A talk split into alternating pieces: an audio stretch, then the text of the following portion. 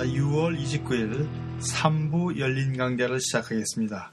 이번 강좌의 주제는 모더니즘과 포스트 모더니즘의 종말 그리고 오늘입니다. 그러니까 사실 오늘이 어떤 시대인가를 살펴보고자 하는 것이 바로 오늘의 주제입니다. 일부에서는 모더니즘의 전야를 살펴보면서 왜 시대를 읽어야 하는가를 우리가 생각해 보았습니다. 2부에서는 1907년부터 1945년까지 소위 모더니즘 시대라고 일컬어지는 시대를 살펴보면서 어떻게 시대를 읽을 것인가, 시대를 읽는 여러 가지 징후와 사회 문화 현상을 살펴보았습니다. 언제부터 포스트 모더니즘 시대인가에 대한 논의는 학자마다 다소 의견이 다릅니다. 들어 토인비는 역사 연구에서 포스트 모더니즘이 처음 시작된 시기를 1875년으로 잡고 있습니다. 그에 따르면 이때부터 서구 문명은 모더니즘과 뚜렷한 구별 지을 수 있는 새로운 전환기에 접어들었다고 주장하고 있습니다. 요즘 학자들과는 전혀 다른 의견인데요. 이렇게 시기를 나눈 것은 서구 역사를 크게 첫째는 암흑기와 둘째는 중세기, 셋째는 모던 시기, 넷째를 포스트 모던 시기로 나눈 것에서 출발한 것입니다. 또 경제학자 에르네스트 만델과 미국의 문학 이론가 프레드릭 제임슨은 1940년대를 포스트 모더니즘의 전환점으로 잡고 있습니다. 이들은 자본주의 발전 단계에 따라 문화사를 구분 짓고 자본주의의 제국주의적 독점 자본주의에서 다국적 자본주의로 이행한 시기가 바로 이 시기고 이때 진주만 공격을 기점으로 역사가 달라졌다고 주장하고 있습니다. 또 다른 의견으로 피터 캐러비터는 1945년 8월 6일로 간주하고 있습니다. 이날은 2차 세계대전을 종식시키기 위해서 미국이 일본의 히로시마에 원자폭탄을 투하한 날이기 때문입니다. 이들 두 주장이 나름대로 근거를 가지고 있으나 아무래도 포스트 모더니즘의 시작 1945년을 기점으로 잡는 것이 타당할 것 같습니다. 사실 모더니즘 이후에 굳이 post라는 이름을 붙여서 포스트 모더니즘이라고 할 수밖에 없었던 까닭은 모더니즘과 별다른 차이를 갖고 있지 않기 때문입니다. 만약에 뚜렷이 다른 특성을 가졌다고 가졌더라면 아마도 거기에 걸맞는 다른 이름이 주어질 것이 분명합니다. 히틀러에서 시작된 2차 세계대전은 광기와 야만의 전쟁으로 1차 세계대전보다도 더욱 참혹하고 잔인한 결과로 많은 사람들한테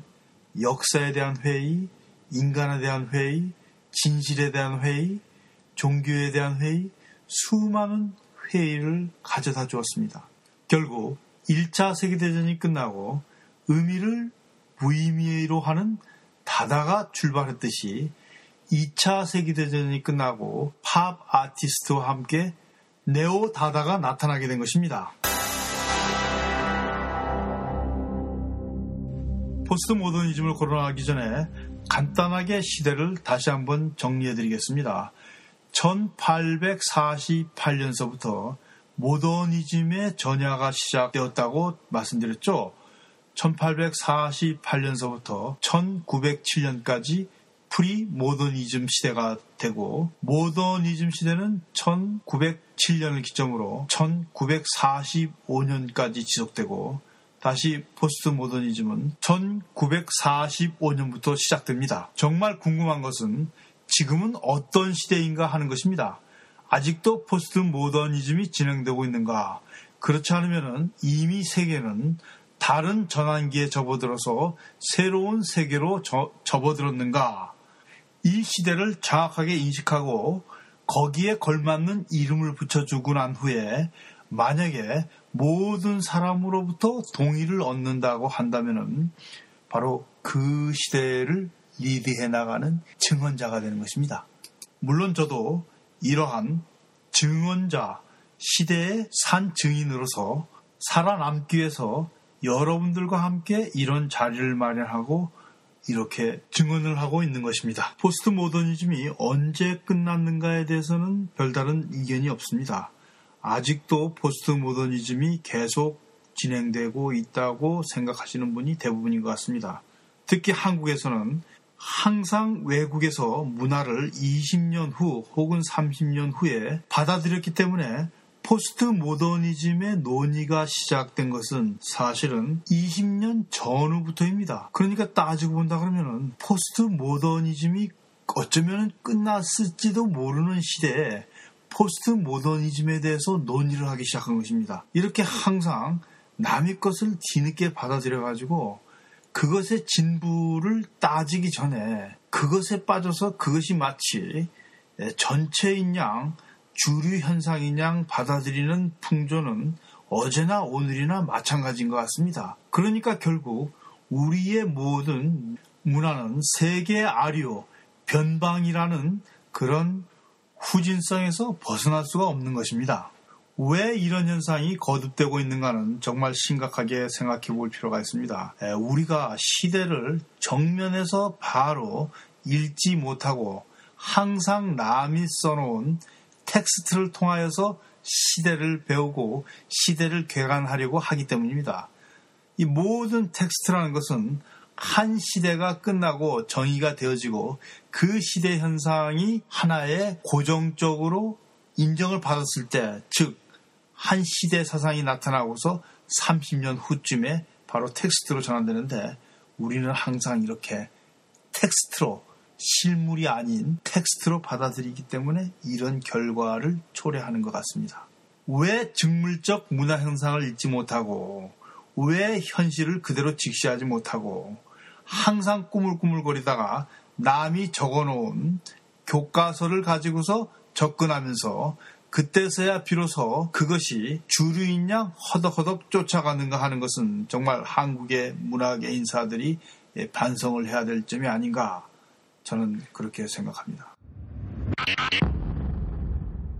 저는 포스트 모더니즘이 1968년을 기점으로 해서 끝나지 않았는가 추측하고 있습니다. 만약에 제 의견대로 1968년에 포스트 모더니즘이 끝났다고 가정하면은 한국에서 포스트 모더니즘이라는 것이 논의되기 시작한 것은 그로부터 거의 20년이 지난 다음부터입니다. 그런 까닭에 지금도 많은 사람들한테 포스트 모더니즘이란 용어는 굉장히 낯설고 신선하고 거북스럽고 이해하기 어려운 용어로 인식되고 있는지도 모릅니다. 정말 한심한 일이죠. 사실 포스트 모더니즘이란 용어도 미국에서 미국을 중심으로 만든 문화적 용어이지 아직까지 세계 문화사적으로 완전하게 굳혀진 이름은 아닙니다. 제가 포스트 모더니즘의 종말을 1968년으로 잡은 것은 1968년을 기점으로서 세계는 다른 양상으로 전환되기 때문입니다. 이때의 turning point는 저는 파리의 학생 운동으로 잡고 있습니다. 뿐만 아니라 본격적인 성애 혁명이 시작돼서 1968년을 기점으로 페미니즘이 출발하기 시작합니다. 또다시 1969년에 이어 아폴로가 달에 착륙해서 그동안 오리무중하게 전개됐던 신화의 세계를 종식시키고 과학의 세계로 접어들게 합니다. 또 청년 문화운동이 본격적으로 일어나면서 1969년에 우드스탁은 새로운 대중문화를 알리는 혁명적인 전환기가 되었습니다. 이렇게 1968년과 1969년을 기점으로 문화사에서는 많은 일들이 일어나게 됩니다. 이때 일어난 문화운동은 단지 혼합 형식을 갖추고 대중음악은 평화운동과 인종차별에 저항을 하면서 새로운 문화 양산을 나타나게 되는 것입니다. 우드스타기에서 벌어진 페스티벌은 월남전에 대한 반전 운동으로 평화 운동과 함께 흑인에 대한 미국의 전형적인 인권 탄압에 대해서 저항을 시작하고 여성들의 권리를 새롭게 주장하는 전환기를 마련합니다. 이제 문화예술은 더 이상 사회의 꽃이 아니라 사회의 증인으로서 혼합된 문화 현상을 드러내고 있는 것입니다. 그러면 1945년서부터 68년까지 전개된 포스트 모더니즘 운동에 대해서 구체적으로 살펴보겠습니다. 이 전환적 혼란기에 나타난 여러 가지 현상이 있었는데 첫 번째는 1947년 8년을 기점으로 한 근대에 나타난 세 번째 문화 전쟁입니다. 첫 번째 문화 전쟁은 모더니즘 전야에 나타난 1848년에 보이지 않는 문화 전쟁으로 프랑스와 영국에서 나타난 낭만주의 이후의 문화사 쟁탈전입니다. 앞에서 말씀드렸다시피 1848년을 기점으로 어, 바르비 정파와 라파엘 정파가 가른 문화 전쟁을 이어서 영국은 영원한 아류가 될 수밖에 없었다고 말씀을 드렸습니다. 두 번째 문화 전쟁은 1907년 기점으로 해서 나타난 입제파와 미래파 그리고 영국의 보티시즘 그 이후에 블룸스버리 그룹의 로저 프라이가 세잔느와 피카소 전시회를 런던에서 개최하면서 후기 인상파란 이름을 붙이면서 벌어진 당시의 문화사 쟁탈전입니다. 이미 세기 전말에 이탈리아에서는 베니스 비엔날레를 개최하면서 바로크 이후 스페인과 프랑스로 주도권을 넘겨버린 미술사를 되찾아오기 위해서 새로운 선전포고를 시작한 것입니다. 세기 말에서 세기 초까지 이어진 혼란한 주도권의 싸움에서 영국은 끼지도 못하고 역사 속에서 다시 사라지게 됩니다. 이때 뚜렷한 승자도 없는 전쟁에서 패자가 유난히 돋보였는데 그것이 바로 유감스럽게도 블룸스버리 그룹을 중심으로 한 영국의 미술운동이었습니다. 이렇게 1, 2차 세계 문화사 대전쟁은 흔적으로나마 겨우 찾을 수 있지만은 3차 세계 문화 전쟁은 그 양상을 달리합니다. 조직적이고 치밀하고 계획적인 운동 아래 정부의 적극적인 후원 아래 펼쳐지게 된 것입니다. 그것이 바로 1948년을 기점으로 미국과 프랑스의 문화사 전쟁입니다. 당시 미국 정부에서는 잭슨 폴록, 아실 고르키, 마크 로스코를 위시한 추상 표현주의 작가들을 내세워서 프랑스에서 열렸던 앙포르멜 운동과 대비시켜 자기들이 미술사를 세계 전면에 부상시키는 작전을 세웁니다. 정부의 정보기관이 큐레이터 출신을 고용해서 미술을 선전선동 도구로 활용하며 추상 표현주의를 역사 전면으로 부각시킵니다. 예를 들어서 잭슨 폴록을 라이프 대중지에 게재를 해 선전선동 도구로 삼습니다. 그리고 사상검열에도 제해를 시키는 혜택을 부여하면서 적극적으로 밀어주기를 시도합니다. 사실 냉정한 의미에서 추상 표현주의는 칸딘스키 이후에 이미 30년이 지난 미술운동으로서 사실 시기적으로 본다면 아무런 의미가 없는 미술운동입니다. 특히 잭슨 플록이나 아실리 고르키나 마크 로스코 같은 작가들은 초현실주의적 추상에서 벗어나서 이제 막 날갯짓을 하며 시작했을 때 갑자기 추상표현주의라는 이름을 붙여서 이들을 전면으로 부상시킨 것입니다. 이에 반해 프랑스에서 벌어진 앙포르멜 운동은 미술이 어떻게 시작되는가 근원적으로 성찰하고 새로운 미술의 소생을 작품으로서 역력하게 보여주고 있습니다. 앙포르멜과 추상표현주의는 형식에 있어서 표현에 있어서 사실상 유사하나 근본적으로 달리하는 미술운동이죠. 아무튼 이러한 정부의 치열한 공작 덕분으로 추상표현주의는 역사 속에서 우뚝 살아남고 다음에 팝아트로 연결되어지는 미국 특유의 미술 문화를 구축하게 됩니다. 미국의 미술 정보 공작은 국내에 그치지 않고 1953년 런던 국제 조각 공모전에도 관여를 하게 됩니다. 이때 무명의 정치수라는 주제로 런던 현대미술연구소 ICA의 주도로 세계 공모전을 열어 3,500점이 응모를 받습니다. 최종 선정된 145점을 1953년 3월 데이트 갤러리에서 전시하는데 이 전시의 비용을 CIA의 전신인 OSSI의 자금을 받은 것으로 판명이 났습니다. 당시 한국의 조각가 김종영 씨가 참여해 장려상을 받기도 한 이 전시회는 유럽의 유명 작가들은 사실상 거부를 했습니다. 이때 거부한 대표적인 작가로 자코메티 등이 있었습니다. 1950년대 팝아트는 미국에서 발생한 미국 특유의 세계적 미술사조임은 의심할 수 없습니다. 이때까지 나란하게 마치 기차의 철로길에 두 손처럼 수평선을 긋던 대중문화와 미술이 꽈배기처럼 엉켜 한 몸으로 이루어지는 극적인 전환점을 이루게 되는데 이것은 의심할 수 없는 미국만의 미술적 특성입니다. 이 팝아트는 곧 영국으로 퍼져 세계적인 미술사조로 자리를 잡게 됩니다. 이렇게 팝아트가 주류 문화 현상으로 편입하게 된 것은 1950년대 미국 대중문화의 폭발적인 힘이 뒷받침되었습니다.